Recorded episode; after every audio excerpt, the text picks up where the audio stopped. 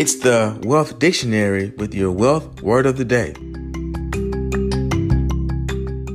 Today's word is alliance, spelled A L L I A N C E. This is a noun, defined as a union or association formed for mutual benefit, especially between countries or organizations.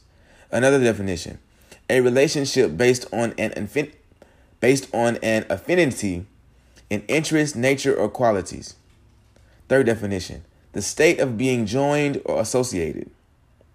The origin of this word, Middle English from Old French, uh, alliance from allier to ally.